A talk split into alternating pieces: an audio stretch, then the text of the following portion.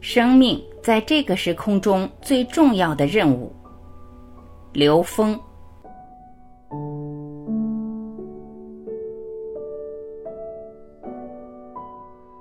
只要我们是人，就是带着罪的。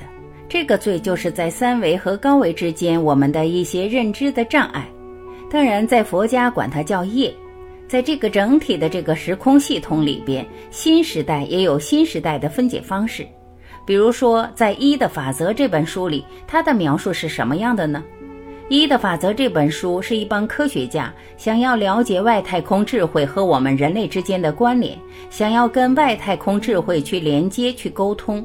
他们并没有选择一个所谓的天文望远镜或者是射电望远镜，他们选择的方式是寻找了一个灵媒。大家注意，灵媒灵是高维，灵媒是能够跟高维空间沟通的这样的人。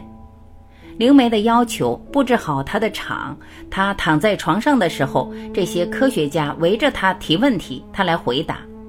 整个一的法则就是科学家问他问题，而他回答的一个记录。这本书其实是一本很晦涩的书，很难。你持续的去读的时候，你觉得很枯燥，有很多地方很烧脑。那么这本书里面说的非常有意思。科学家在问到这个灵媒的时候，灵媒跟高维接通的时候，科学家问他：“你是从哪里来？”他会告诉科学家，在我们这个宇宙空间里分成了不同的密度空间。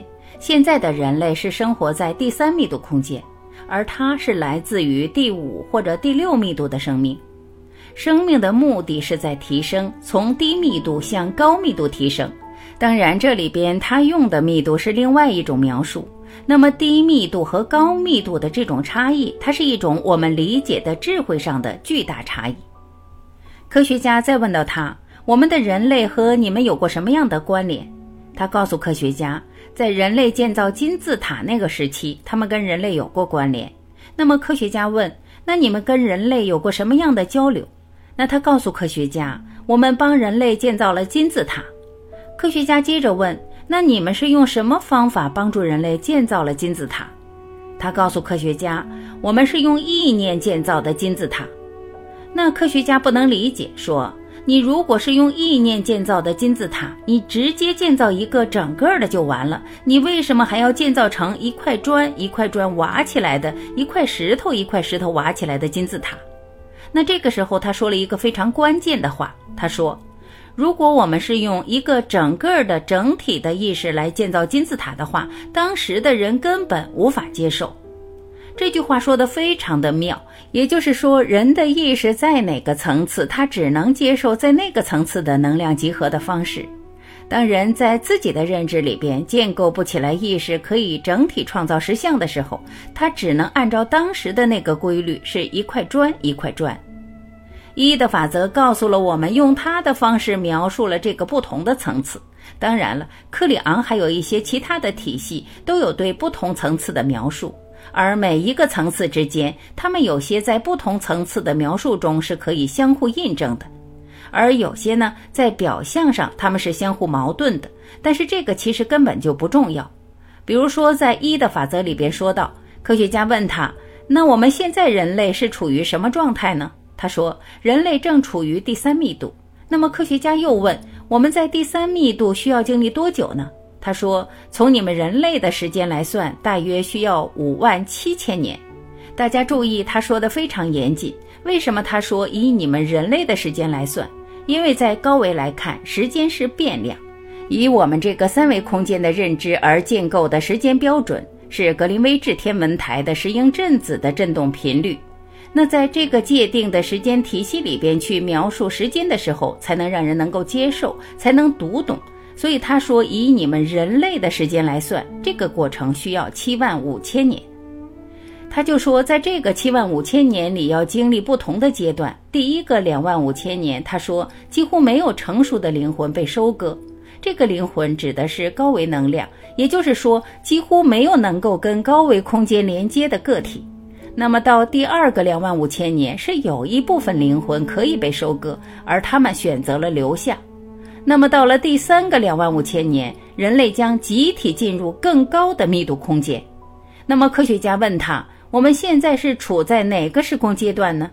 那这个灵媒告诉他，现在离第三个两万五千年的结束，以你们人类的时间来算，还有三十年。他说大约需要三十年，而说这个话的时候，恰好是一九八一年。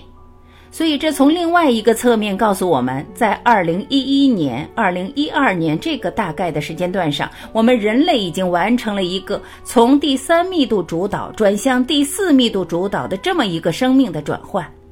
那么，我们用更通俗的话说，用科学的语境来描述的话，我们人类已经从三维认知主导转向高维认知主导了。所以，我们应该恭喜我们自己。那这个转折发生在二零一二年。可是我们到了二零一三年、二零一四年、二零一五年，我们才越来越发现这个转折，让我们看得越来越清晰了。在一开始，它还不那么清晰，而到了二零一六年，这种清晰，也就是注重物质和注重意识这种分立、分裂会越来越大。而真正注重意识的人，他可以将意识能量自然地投射到现实之中来。可以让自己和谐自在地生活在任何一种生命状态中，表现在生命状态中，或者说叫呈现在生命状态中，因为他内在的自由是超越了三维认知障碍的。而牢牢地把自己困在三维认知里的人，他将体会到的是纠结，是三维空间的成、住、坏、空。还有另外一个现象在告诉我们：我们人类把我们所有的三维知识全部放到云端。我们现在的教育其实已经不需要传授知识，只要教会搜索就可以了。在三维，我们的云端上已经存储了所有人类的这个知识，而且它系统化的可以被检索。当我们的机器人的体能建得比人类强悍数倍的时候，机器人和云端信息的连接将使得机器人在智能和体能上远远超过一般人。我说的这个一般人，就是三维认知主导的人，因为人的三维认知没有办法跟机器人所拥有的三维信息来抗衡了，或者说一个单一的人。那么也就是说，一个不修炼的人将沦为机器人的宠物和奴隶。也就是一个没有跟自己内在高维连接的人，在未来的三维世界里，他将是机器人的宠物和奴隶。实际现在科学家已经发现这个现象，已经知道这个趋势了。所以实际上，这个时空最重要的是每一个个体迅速的开始自我觉察，开始提升自己内在的意识能量的自由度，作为生命在这个当下最重要的任务。而对三维世界的所有的执着能够放下，当你超越的时候，一切现实将成的像是由你的内在直接投影出来的，所以你并不亏，并不会失去什么，而你得到的是内在无限的自由。